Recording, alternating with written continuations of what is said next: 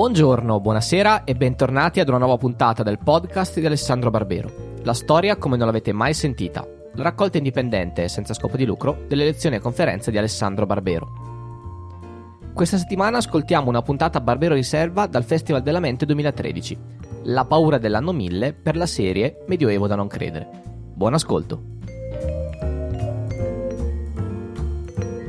Bene, buonasera. Eh, no, ma...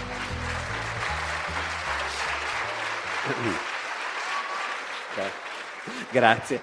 Eh, dunque, quest'anno, come sapete, il tema dei nostri tre incontri è, eh, potremmo dire, tutto quello che credevamo di sapere sul Medioevo e che invece non è vero. È il tema di un periodo storico, il Medioevo, che tutti abbiamo in mente, che tutti crediamo di poter immaginare, a cui pensiamo di poter attribuire un'infinità di immagini, eh, di episodi, di avvenimenti, di situazioni, e che però è un periodo che è stato in realtà inventato dopo, in gran parte. Non vi sto dicendo che Carlo Magno non è esistito, ma che tante cose che noi diamo per scontate quando si parla di Medioevo, quando uno va a vedere, invece sono molto più leggendarie che non autentiche. A dire il vero, quello di cui parliamo stasera è forse, come dire, la, la cosa meno sensazionale, in questo senso che quando ho cominciato a raccontare agli amici gli argomenti di cui pensavo di parlare qui quest'anno, ho visto che quando gli dicevo guarda che lo ius prime noctis oppure l'idea della terra piatta non è mica detto che davvero nel Medioevo, ecco, vedevo che rimanevano più stupiti. Il tema di cui parliamo stasera, le paure dell'anno 1000, invece è forse un pochino più passato di moda. Non tutti forse siamo convinti che ci fossero quelle paure, perfino su internet quando uno va a vedere e cerchi paure, terrori dell'anno 1000, nella maggior parte dei siti in realtà trovi la leggenda delle paure dell'anno 1000. Quindi forse sfondo una porta aperta e però credo che possa essere interessante lo stesso andare a vedere come è stata costruita a un certo punto un'immagine del Medioevo che si rivela completamente leggendaria, completamente inventata e a cui invece per molto tempo gli eruditi, gli studiosi hanno creduto, hanno creduto e come. Oh, proprio perché dicevo che è una vecchia storia, magari un po' passata di moda, ricordiamolo rapidamente di cosa sto parlando. Le paure dell'anno 1000 non si riferiscono genericamente al fatto che nel Medioevo ci fossero dei movimenti ogni tanto che annunciavano la prossima fine del mondo. Non si riferiscono solo al fatto che per i cristiani del Medioevo il problema di quando arriverà la fine del mondo fosse un problema sentito, quello non è in discussione. Quando si parla dei terrori dell'anno 1000, ci si riferisce proprio a un'immagine ben precisa, all'idea cioè che nel Medioevo pensavano che il mondo sarebbe finito nell'anno 1000. E quindi quando l'anno 1000 ha cominciato a avvicinarsi, perché voi capite che queste cose finché le dici nell'anno 750, ma quando l'anno 1000 ha cominciato a avvicinarsi, secondo questo racconto, la gente ha cominciato ad aver paura sul serio. E negli ultimi anni, prima dell'anno 1000, il mondo si è quasi fermato. Non aveva più senso mettersi a darsi da fare, fondare una famiglia, lavorare. Tanto il mondo finisce fra tre anni, fra due, l'anno prossimo finisce.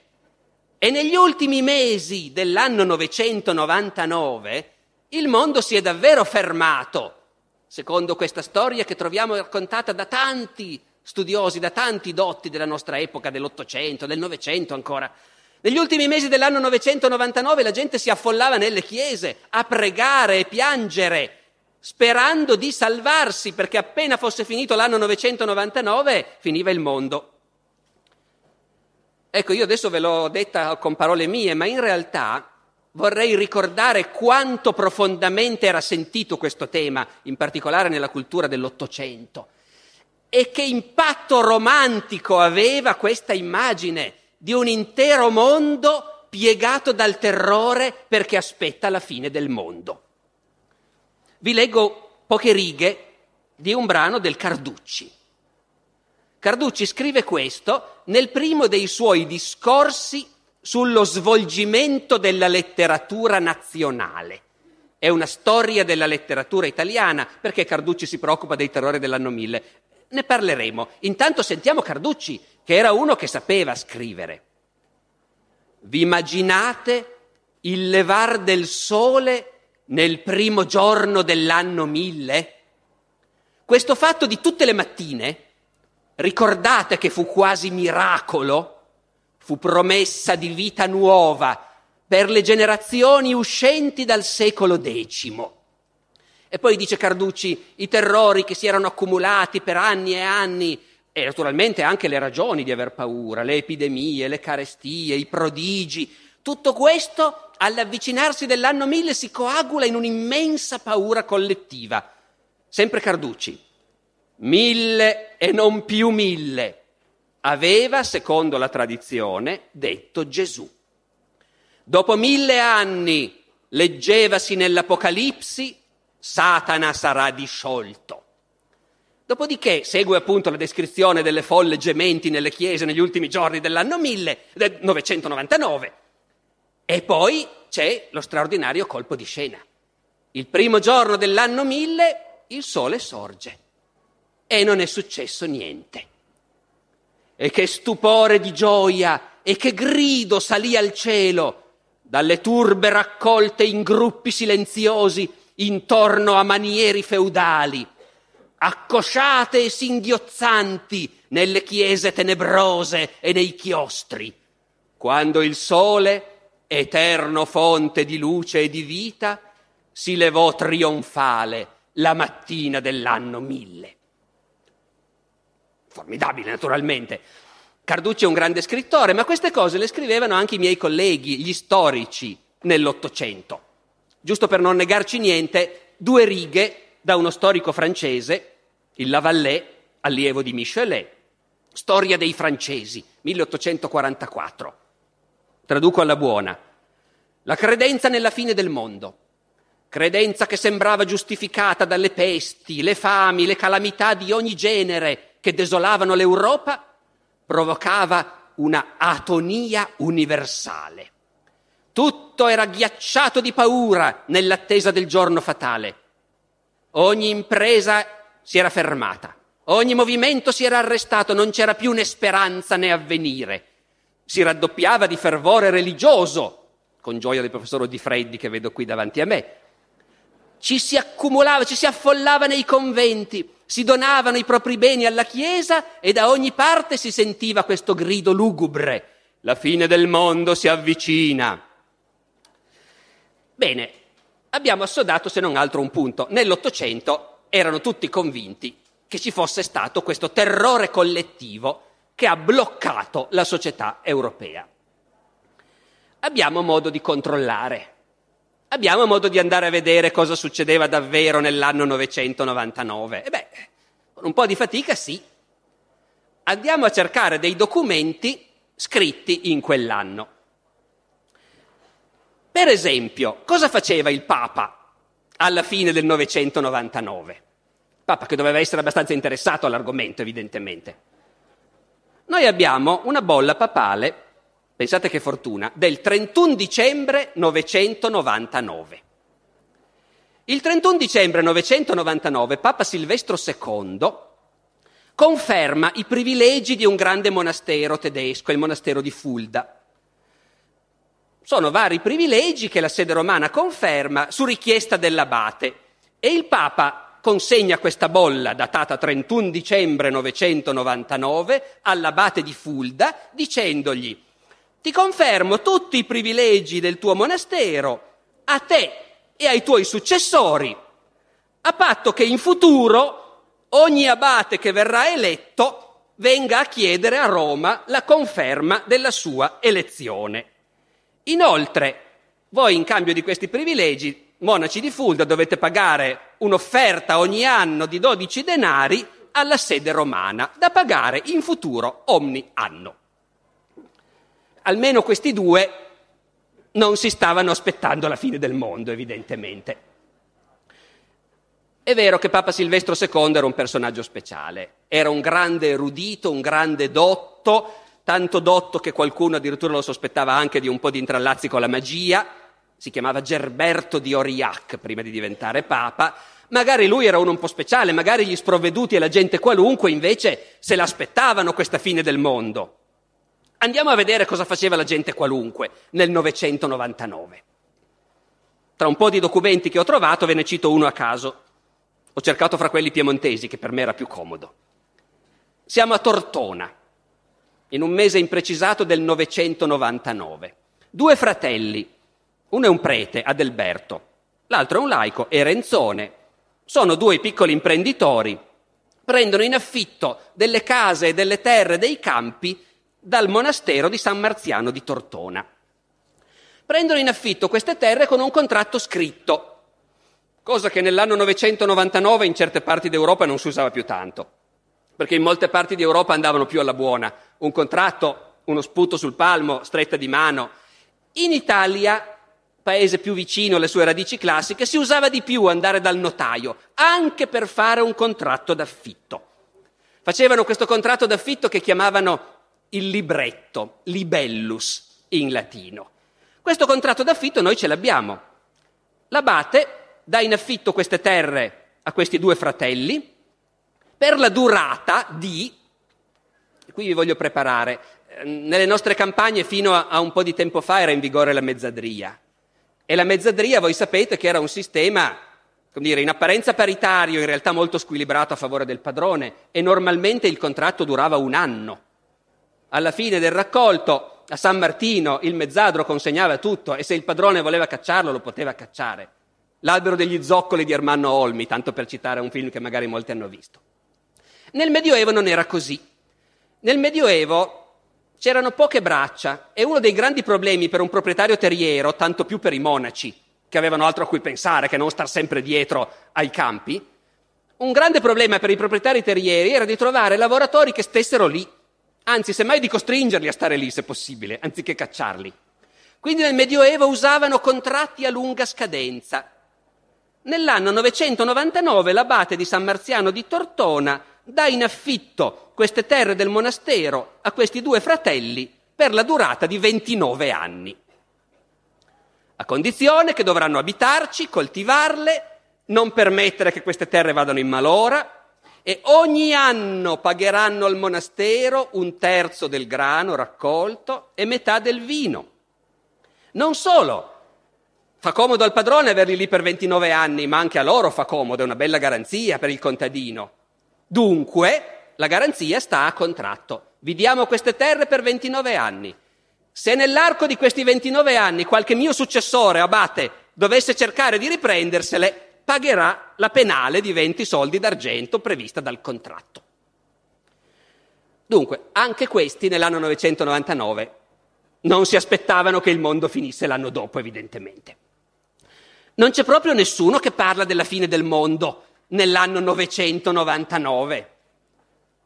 Alla fine un documento l'ho trovato che parla della fine del mondo, ma bisogna vedere in che termini. È un diploma dell'imperatore Ottone III. L'imperatore Ottone III quell'anno è andato a Roma per varie brighe sue. Arriva a Roma e naturalmente si affolla la gente che gli chiede, si affollano i postulanti, che gli chiedono donazioni, conferme, diplomi, benefici e così via. Tra l'altro arrivano i monaci di Farfa. Farfa è un grande monastero laziale. Anche loro hanno dei privilegi, naturalmente. Farfa è un grande monastero imperiale, appartiene all'imperatore. Però loro hanno un privilegio che l'imperatore non lo può regalare a qualcun altro quel monastero, come invece gli imperatori facevano volentieri. Hai un vecchio consigliere da premiare che deve andare in pensione, un tipo importante. Cosa ne fai? Lo nomini abate di un monastero, che vada lì e si goda le ricchezze di quel monastero. Queste cose ai monaci piacciono poco. I monaci di Farfa hanno il privilegio, non possono essere dati in questo modo a nessuno, il loro abate se lo eleggono loro. L'imperatore Ottone III dice benissimo, siamo d'accordo, ve lo concediamo. Confermiamo questo privilegio, dice l'imperatore, il 3 ottobre 999. Traduco dal latino. Per cui d'ora in poi, in eterno, mai più nessuno dei nostri successori potrà dare in beneficio a qualcuno il monastero di, Fa- di Farfa ma rimanga sempre di proprietà dello Stato. res publica. Se qualche papa in futuro o qualche imperatore nostro successore dovesse invece soggiogare quel monastero a qualcuno, si ricordi che quando poi verrà Cristo e tutti quanti dovremo rendergli i nostri conti, dovrà rispondere di aver infranto la mia promessa. Perché Cristo verrà, la fine del mondo ci sarà e tutti dovremo rendere i conti prima o poi. Ma chiaramente anche l'imperatore non si aspettava che l'anno finisse l'anno dopo, che il mondo finisse l'anno dopo. C'è un altro modo di controllare? Beh sì, c'erano dei cronisti all'epoca, certo che c'erano. Persone, di solito studiosi e quindi di solito all'epoca uomini di chiesa, monaci, che a un bel momento decidevano di mettersi a tavolino e scrivere i grandi avvenimenti a cui assistevano. Magari anche solo poche righe, magari invece anche di più, anno per anno. Ci sono parecchi cronisti che hanno vissuto l'anno mille e che scrivono.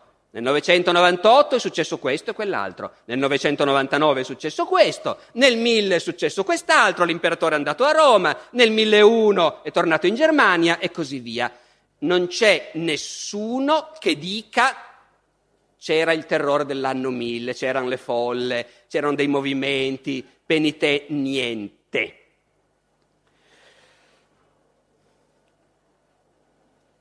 Dobbiamo pensare che nel Medioevo erano gente così laica e disinvolta, che della fine del mondo non gli importava niente? No, evidentemente, l'abbiamo appena visto, della fine del mondo gli importava. Il problema è quando verrà la fine del mondo. C'è modo di saperlo. Torniamo un po' indietro. Noi l'abbiamo detto, il Carducci dice mille, non più mille, ha citato l'Apocalisse. Ecco, andiamo un po' a vedere cosa ne sapevano loro della fine del mondo. Sapevano tutto, tranne la data. Sapevano tutto perché c'è il libro dell'Apocalisse che descrive esattamente come avverrà la fine del mondo. Il libro dell'Apocalisse, che è l'ultimo libro canonico del Nuovo Testamento, attribuito a San Giovanni Evangelista, ma probabilmente non è vero. Comunque, testo antico, fine primo secolo, un testo totalmente delirante, va detto, visionario, che racconta le cose più straordinarie e che complessivamente si presenta come la descrizione della fine del mondo. Questa cosa per gli ecclesiastici del Medioevo era molto importante e molto utile anche. Immaginate un cronista che vuole scrivere la storia universale. Va in biblioteca, comincia, trova gli storici antichi, i greci, i romani, i cartaginesi, Annibale e così via, Costantino, il grande imperatore cristiano, i barbari, Carlo Magno. Poi siamo arrivati adesso al presente, lascio un po' di pagine bianche, e poi volendo la parte finale la posso già mettere, perché si sa già come sarà la fine del mondo. Basta andare a prendere l'Apocalisse e la descrive. Verrà l'anticristo, commetterà ogni sorta di nefandezze, poi verrà sconfitto, tornerà Cristo. Ecco. L'Apocalisse, come vi dicevo, è un testo visionario e farraginoso, dove si trova di tutto. A un certo punto l'Apocalisse, l'autore dell'Apocalisse comincia a giocare col numero mille. Non si capisce niente, e non è che mi dovete credere, adesso ve lo leggo, eh, ma che c'entri l'anno mille, o meglio il numero mille, questo è evidente. Apocalisse 20, versetti 1-7. Poi vidi un angelo che scendeva dal cielo e che aveva la chiave dell'abisso e una gran catena in mano. Egli prese il dragone, il serpente antico, che è il diavolo e Satana, e lo legò per mille anni. Poi lo gettò nell'abisso che chiuse e sigillò sopra di lui, perché non seducesse più le nazioni finché fossero compiuti i mille anni. Uno legge questo e dice cosa vorrà dire? Eh, sembrerebbe dire che a un certo punto per mille anni Satana è reso impotente perché? Perché è venuto Cristo, certo, saranno mille anni da quando è venuto Cristo. E poi però allora qua dice che dopo mille anni lo liberano Satana e subito dopo verrà la fine del mondo. Questa è una linea di ragionamento che è possibile. È talmente possibile, se mi permettete una piccola parentesi, che anche oggi, perché non è che noi oggi ne sappiamo di più che nel Medioevo, anche oggi salta fuori ogni tanto la setta, è vero che succede più facilmente nel Texas protestante che non qui da noi, ma anche oggi salta fuori ogni tanto la setta che dice guardate che verrà la fine del mondo e tutti gli adepti donano tutti i loro beni al capo della setta e poi a volte si suicidano anche tutti quanti insieme. Ecco, questi movimenti, queste sette, noi come li chiamiamo? Li chiamiamo movimenti millenaristi. Parliamo di sette millenariste, di millenarismo, quando ci riferiamo a qualcuno che predica l'avvicinarsi della fine del mondo. Parliamo di millenarismo perché continuiamo a essere impregnati di queste cose che si leggono nell'Apocalisse, che accosta i mille anni alla fine del mondo. E dunque, all'avvicinarsi dell'anno mille, c'è stato qualcuno, abbiamo appena visto che nel 999 non ci pensavano più, si era messi il cuore in pace, ma in quei decenni c'è stato qualcuno che ha fatto questi ragionamenti sul libro dell'Apocalisse e che ha cominciato a dire in giro preparatevi perché guardate che nell'anno mille il mondo finisce. C'è stato qualcuno, sì. Noi abbiamo un racconto preciso. Chi racconta è un monaco, tanto per cambiare, in quest'epoca quasi tutti quelli che hanno voglia di raccontare storie sono monaci. Si chiama Abbone, abate di Fleury in Francia Abbone di Fleury, grande studioso, grande scrittore, grande intellettuale, uno che ha letto molto e capisce molto, scrive un libretto nell'anno 998 dedicato al re di Francia Roberto. Abbone di Fleury dice al re di Francia, guarda che nel tuo regno ci sono parecchie cose che non vanno, ci sono parecchie cose che andrebbero corrette. Non sta parlando del fatto che i conti, anziché rendere giustizia, intascano bustarelle. Eh, non è di quello che parla, parla delle credenze, della cultura, di come funziona la Chiesa. Dice guarda che nel tuo regno ci sono molti errori che vanno corretti. Per esempio, ci sono dei chierici che non sanno bene il credo e quando recitano il credo sbagliano. Dovrebbero dire lo Spirito Santo procede dal Padre e dal Figlio, invece dicono procede dal Padre, dimenticano il Figlio. Questo non va mica bene, va corretto. Ci sono dei chierici che fanno degli sbagli nel calcolare il calendario liturgico, fanno cominciare l'avvento un giorno prima. E anche questo non va bene, dice Abbone, il re deve provvedere. E poi dice Abbone, nel tuo regno, in passato, adesso è un po' che non succede, siamo nel 998, ma in passato ogni tanto venivano fuori queste storie della fine del mondo. E bisognava darsi un grande affare per tranquillizzare la gente. Abbone dice, io mi ricordo quando ero un ragazzino, e si calcola che siamo intorno al 970, quando ero un ragazzino io stesso ho sentito a Parigi, in una chiesa di Parigi, un predicatore che avvertiva che nell'anno mille sarebbe venuta la fine del mondo. E io, dice Abbone, che già da ragazzino era uno che aveva studiato, io allora mi ricordo che mi sono sforzato di farlo star zitto e di spiegare a tutti che si sbagliava, citando l'Apocalisse e il libro di Daniele e il Vangelo e così via. Poi, dice Abbone, è venuto fuori quell'altro sbaglio sulla fine del mondo mi ricordo che ai tempi del buon abate Riccardo, e siamo sempre intorno al 970 più o meno, sono arrivate al nostro monastero delle lettere che dicevano che in Lorena c'era qualcuno che aveva fatto questo calcolo assurdo. Aveva detto, io vi chiedo scusa se vi trascino in queste cose complesse, eh, ma questa gente viveva di questi ragionamenti e di queste sottigliezze. Qualcuno aveva detto, l'anno in cui il venerdì santo coinciderà con l'annunciazione, cioè il 25 marzo, ci sarà la fine del mondo.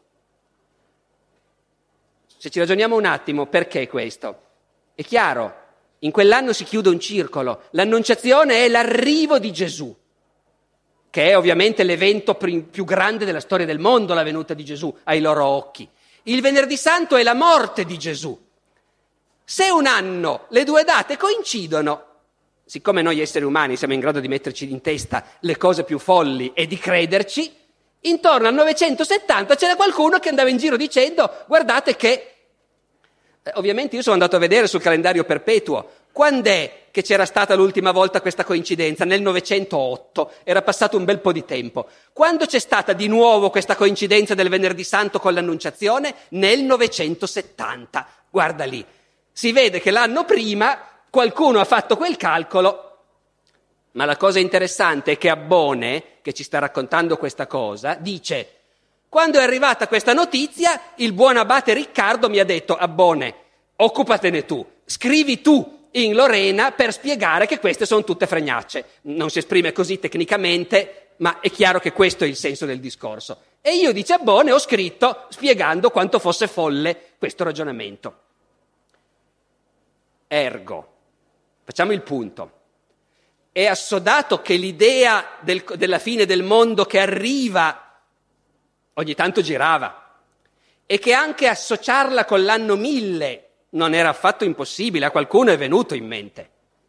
Quello che è assodato è che queste cose ogni tanto venivano fuori e che venivano immediatamente messe a tacere.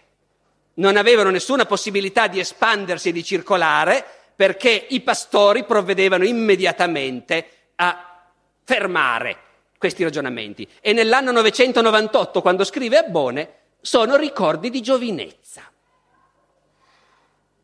Ma perché L'abate Riccardo dice ad Abbone queste sono tutte frottole, scrivi tu. Perché sono così convinti gli uomini di Chiesa che non funzionano questi calcoli? Che è sbagliato cercare di prevedere quando verrà la fine del mondo? Ecco, il punto è proprio questo. Non è che i calcoli non funzionano, è che gli uomini di Chiesa del Medioevo sanno che è sbagliato cercare di prevedere la fine del mondo. Ed è sbagliato, è il giudizio universale naturalmente, è sbagliato perché sta scritto nella Bibbia che non si può sapere. Matteo 24:36. Quanto a quel giorno e a quell'ora però nessuno lo sa. San Paolo, prima lettera ai Tessalonicesi. Il giorno del Signore verrà come viene un ladro nella notte. Cioè non è che si annuncia prima arriva quando non lo sai. Quando diranno, sempre San Paolo, pace e sicurezza, allora all'improvviso li colpirà la rovina. Ergo, il Signore lo ha detto chiaramente, io verrò, ma voi non potete sapere quando, anzi verrò quando meno ve lo aspettate. Quel giorno e quell'ora nessuno lo sa. E quindi è perfettamente inutile mettersi a ragionare su queste cose. Il primo che lo dice chiaramente è un pensatore cristiano dei primi tempi che avrà un'influenza enorme sul pensiero cristiano medievale, e cioè Sant'Agostino. Sant'Agostino ci ragiona su e lo scrive molto chiaramente.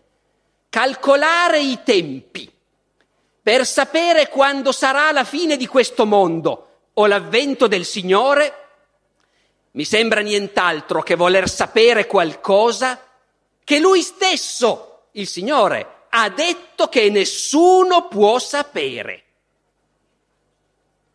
Poi, fra parentesi, c'è anche un altro piccolo ragionamento che Sant'Agostino, che conosce i suoi testi, tira fuori subito.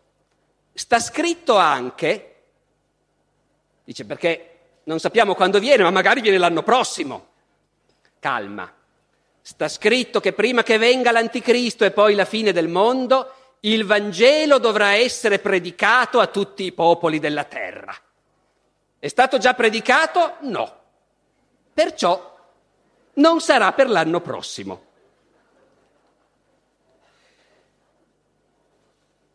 Dunque, facciamo anche qui il punto. Siamo arrivati a dire che tensioni millenaristiche, preoccupazioni per la fine del mondo, nell'arco del Medioevo di tanto in tanto vengono fuori, ma non hanno spazio per allargarsi, perché dall'alto non sono accettate. E ve ne faccio un esempio, tanto per farvi vedere come queste cose in realtà capitavano anche spesso, eh, ma come fossero poi circoscritte. Vi faccio un esempio parecchio prima dell'anno 1000, torniamo indietro, 847. Siamo nell'anno 847. In Germania un annalista racconta che a Magonza è saltata fuori una donna che sostiene di prevedere il futuro, una pseudoprofetissa. Si chiama Thiota. Questa donna sostiene di conoscere la data della fine del mondo. E guarda caso sarà l'anno prossimo. Lei conosce questa cosa, dice il monaco, che nessuno può sapere, come se fosse Dio che gliel'ha rivelata. E la gente, anzi non la gente, il monaco usa un termine significativo, i plebei. Perché queste cose sono soltanto i poveracci che ci possono credere. Però di poveracci ce n'è tanti. Questa donna va dicendo che lei lo sa, che la fine del mondo sarà l'anno prossimo. E molti plebei le credono e vanno da lei e le portano dei regali, chiedendole di pregare per loro il vescovo di Magonza si secca un po', la convoca, la interroga e viene fuori, almeno la donna dice che questa cosa gliel'ha suggerita un prete suo amico, dicendole tu vai in giro a predicare che l'anno prossimo viene la fine del mondo, vedrai la gente quanti regali ci porta. E infatti è proprio successo così. Il vescovo si consulta con altri vescovi, decidono a questa una bella bastonatura non gliela toglie nessuno, la fanno frustare sulla pubblica piazza e poi fuori dai piedi e che non osi più farsi sentire. E così viene, come dire, spento il movimento millenaristico di Magonza dell'anno 847. A questo punto, quanto tempo mi sono già giocato? Beh, buona parte per nostra fortuna. Se voi ricordate da dove siamo partiti, noi siamo partiti da gente, e non gente da poco, ma un Carducci, storici accreditati e autorevoli del loro tempo, che ci hanno detto che negli ultimi mesi e giorni prima dell'anno 1000 c'era il terrore collettivo, le chiese piene, insomma è inutile che ve lo ridica, no? Sembrerebbe assodato che quell'immagine è interamente immaginaria, appunto è inventata, non è vero che è successo questo. Allora però voi capite che si pone allo storico un problema diverso, ma anch'esso abbastanza interessante. Se non è mai successo, chi è che l'ha inventata questa storia? Chi, quando, perché, com'è possibile, al di là dell'angoscia di scoprire che noi storici possiamo credere e raccontare, vedo sempre il professore Di Freddi che ride sotto i baffi, ma anche voi matematici secondo me certe volte. Comunque, noi storici possiamo, ahimè, convincerci di cose e convincere chi ci legge, che poi cent'anni dopo si scopre che sono totalmente inventate.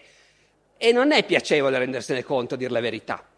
Il rimedio è andare a cercare di capire come è successo, perché almeno se uno capisce come succedono queste cose, Forse si può starci un po' più attenti, forse.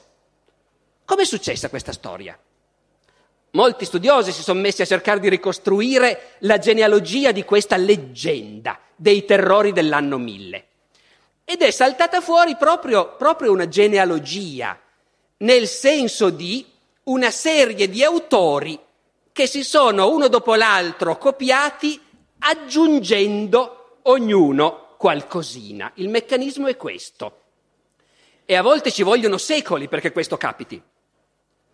Io adesso mi sono chiesto a lungo, preparando questa lezione, gli faccio tutto l'elenco oppure lo abbrevio, ne faccio qualche esempio. Il primo colpevole è un cronista del Medioevo, un monaco, che scrive intorno al 1100, cent'anni dopo i fatti. È un bravo cronista, si chiama Sigeberto, Sigeberto di Jean Blou. Scrive una cronaca, ha letto tanti libri, ha letto gli annalisti dell'anno 1000, i quali delle paure non parlavano per niente. È vero però che nell'anno 1000 qualche cronista ha menzionato un terremoto. E i terremoti, voi capite, è un affar serio perché il terremoto è un segnale, vuol dire qualcosa. Poi Sigeberto legge le sue fonti e scopre che nel 1002 c'è stata una cometa.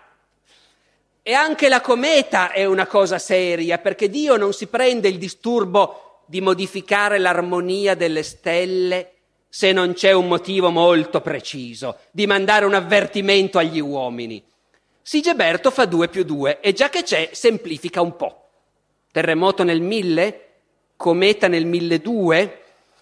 Sigeberto dice, senti, qui, qui, c'è di mezzo il mille evidentemente, quell'anno era un anno un po' speciale. Sigeberto semplifica. Nell'anno mille ci sono stati un terremoto, una cometa ed è apparso un serpente nel cielo. Non dice, va detto a onore di Sigeberto di Jean non dice e tutti hanno avuto paura della fine del mondo, lui si limita a accumulare questi prodigi. È lui stesso un millenarista. L'anno mille è passato, però l'impressione di quella cifra tonda continua a funzionare. Passano altri 70 anni, 1170 circa. Un altro cronista cistercense, Guillaume Godel, che ha letto anche lui i cronisti dell'anno 1000 e degli anni successivi, ha scoperto che nell'anno 1010 c'erano state delle visioni, carestia, eclissi, ce n'è abbastanza. Guillaume Godel scrive, nell'anno 1010 ci sono stati tutti questi prodigi e molta gente ha avuto paura che il mondo finisse. Nelle sue fonti non c'era questo. Quelli che erano vissuti nel 1010 gli hanno detto c'è stata l'eclisse. Ma Guillaume Godel non è mica uno sciocco, lo sa cosa pensa la gente quando vede l'eclisse. E allora ecco il primo che parla di un terrore collettivo. Peccato per noi che lo mette nel 1010, è esasperante, ma è così. Dopodiché il Medioevo continua, lungo tutta questa epoca che gli amici di Carducci immaginavano come epoca di credulità e ignoranza, non c'è più nessun altro che si sogni di riprendere questa frasetta sui terrori. Poi finalmente arriva il Rinascimento in quell'epoca illuminata che è il Rinascimento, cominciano a saltare fuori storici che invece ci credono che la gente avesse avuto paura della fine del mondo. Salta fuori, per esempio, il Tritemio, che pochi di noi giustamente hanno sentito nominare, ma che è un importante umanista tedesco, inizio del Cinquecento, che nella sua cronaca anche lui ha letto Sigeberto di Jean Blou. E anche lui quindi dice, nell'anno mille ci fu il terremoto e ci fu la cometa e ci furono le visioni e molti si spaventarono temendo che arrivasse l'ultimo giorno. Questo non l'ha letto in Sigeberto di Jean Blou, ma voi capite come funziona? È un umanista, ormai è il Rinascimento. Quei poveracci là stavano nelle tenebre del Medioevo. Quando hanno visto tutti quei prodigi, figurati se non si sono spaventati, si sono spaventati e come. E il Tritemio lo scrive. E continua così autori su autori riprendono questa chiacchiera e ognuno ci ricama sopra.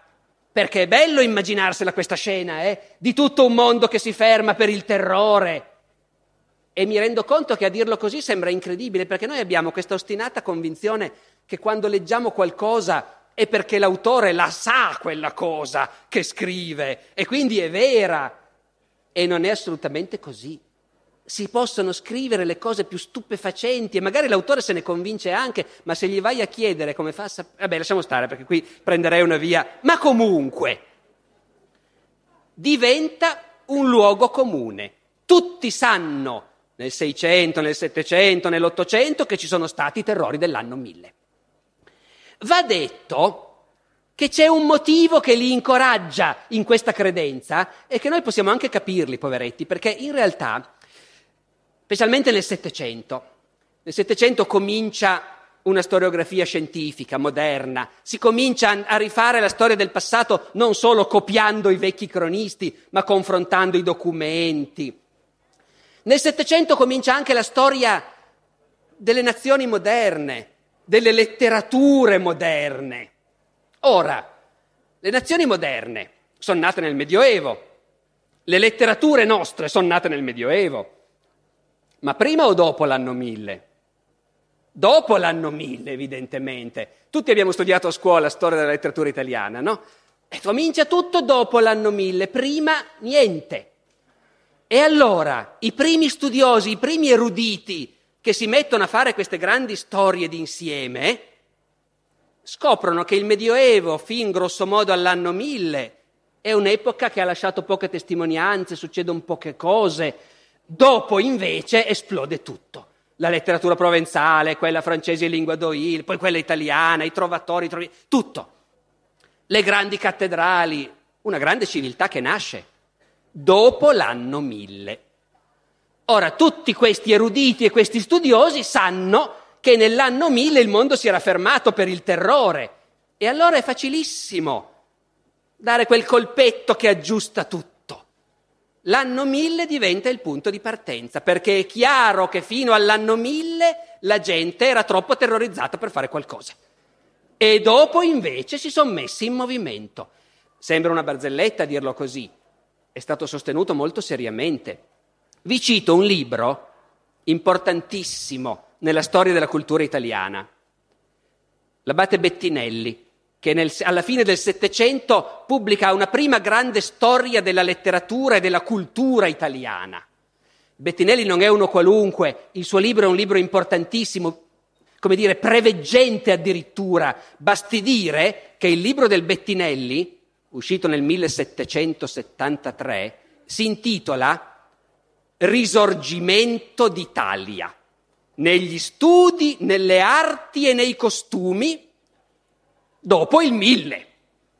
E di conseguenza con cosa comincia il libro del Bettinelli? Comincia raccontando com'è che per fortuna il mondo si è rimesso in movimento e in particolare l'Italia che aveva tante belle cose da fare, ma fino all'anno mille nessuno si muoveva. Dopo il mille tornossi alquanto alle arti, che erano prima state neglette per una credenza universale che la fine del X secolo dovesse essere ancora quella del mondo. Notate che il Bettinelli è curiosissimo, sgrida gli storici, perché dice gli storici ne parlano poco di questa faccenda. E che invece è importantissima, dice il Bettinelli, perché è chiaro che quelle paure impedivano che nascesse la letteratura italiana, che è quello che interessa a lui e tutto il resto. Quell'opinione che stesse per finire il mondo non è credibile quanto pregiudicasse insino all'ultimo giorno del secolo X. E non è credibile quanto danno togliesse, cioè quanto bene abbia fatto, il non aspettato principio del mille.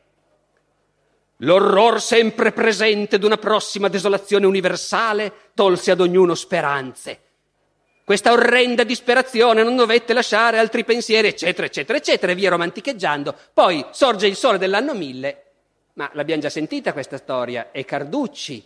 Ho cominciato con quello. Questo che sto leggendo adesso è Bettinelli, un secolo prima. Ma anche Carducci, ricordate in che occasione scrive queste cose? Io l'ho detto prima, ma voi non ve lo ricordate nel suo primo discorso sullo svolgimento della letteratura nazionale. In altre parole, c'è un filo diretto preciso. Chi nel Settecento e nell'Ottocento vuole fare la storia della grandezza italiana, della civiltà italiana, prima del mille non trova niente e di conseguenza parte dai terrori. E quello che succede in Italia succede in Francia succede negli altri paesi, ognuno per conto suo. Bene, siamo quasi, siamo a buon punto direi. C'è ancora un aspetto che io vorrei sottolineare di questa faccenda e che la rende forse in qualche misura un po' più attuale rispetto, come dire, a tutti questi discorsi di monaci del XII secolo che vi ho inflitto.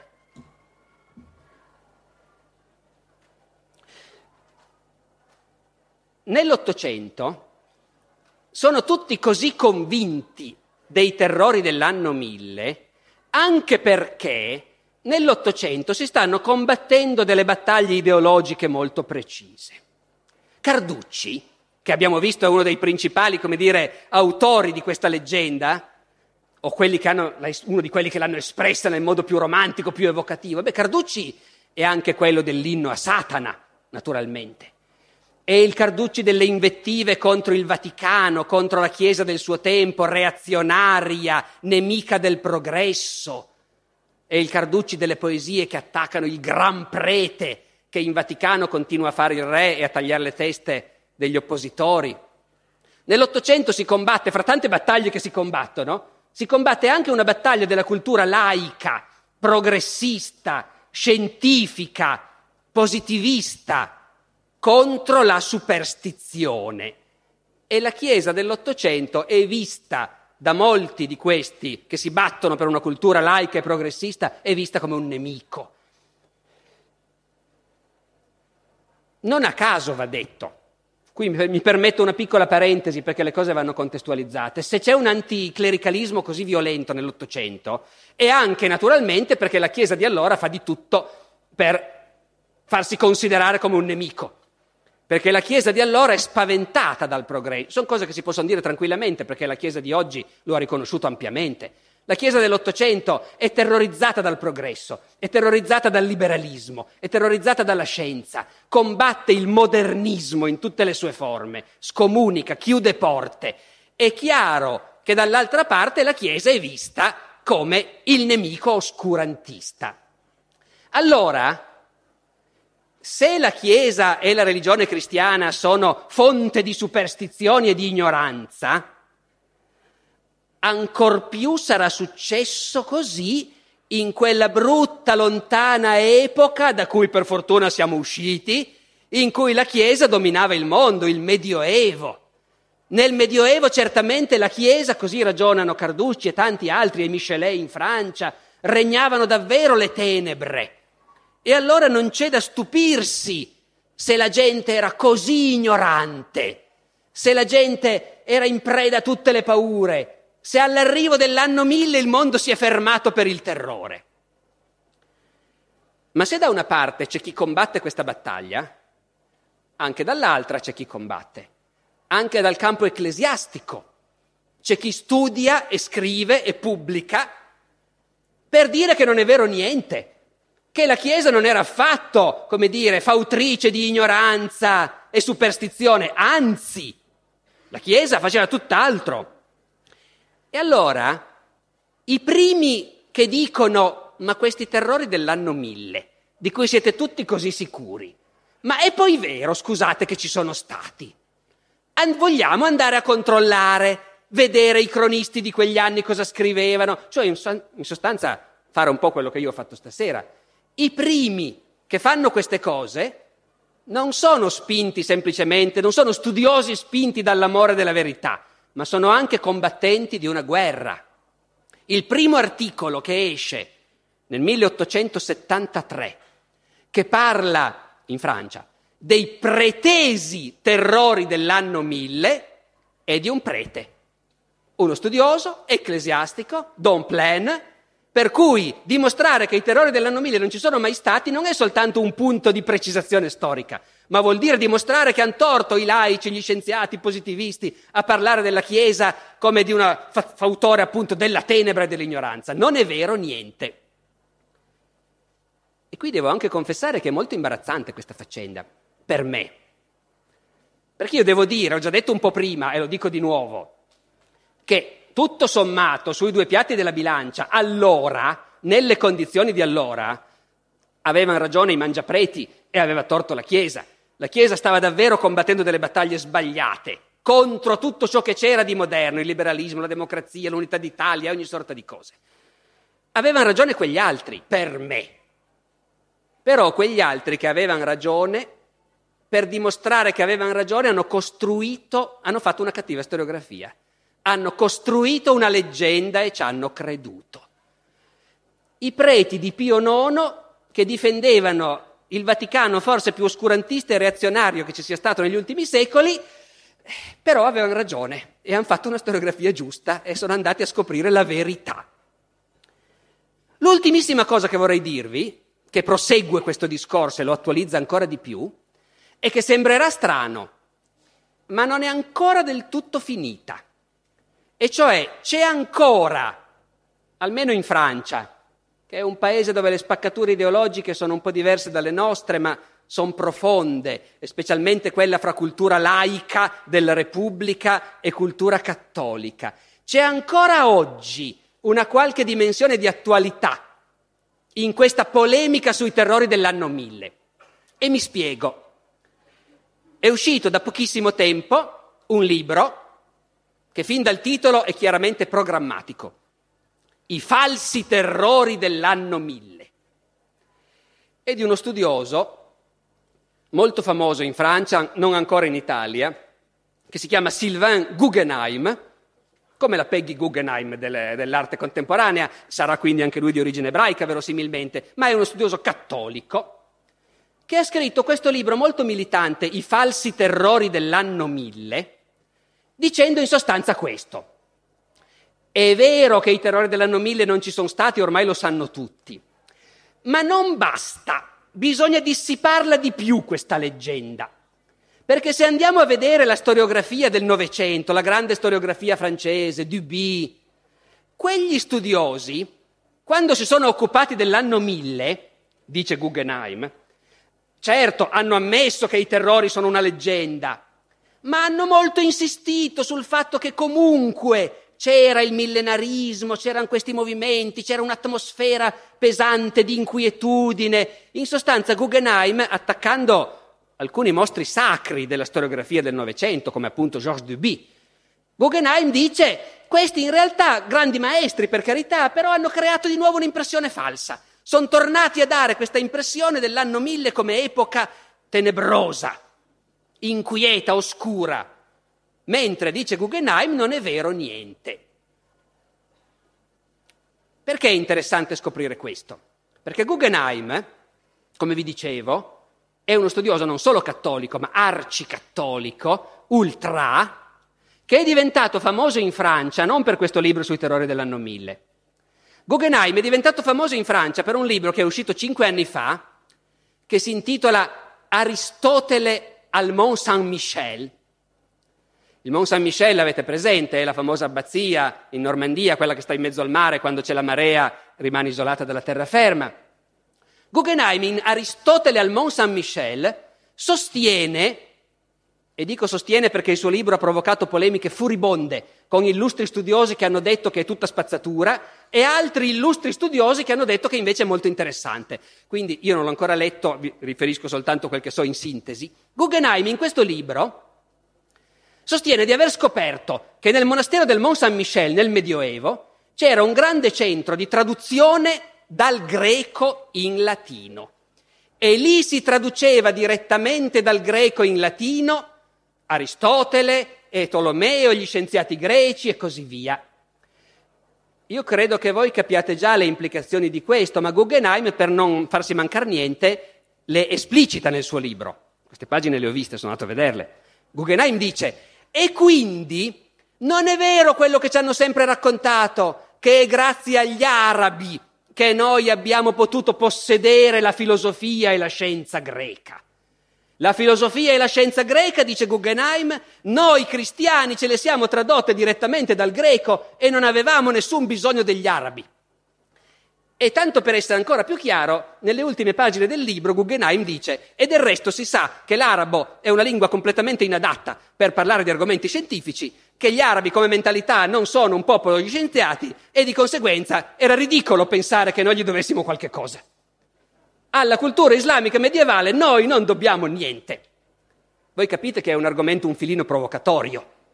E di fatti in Francia ci sono stati dibattiti furibondi su questo libro. Ora capite?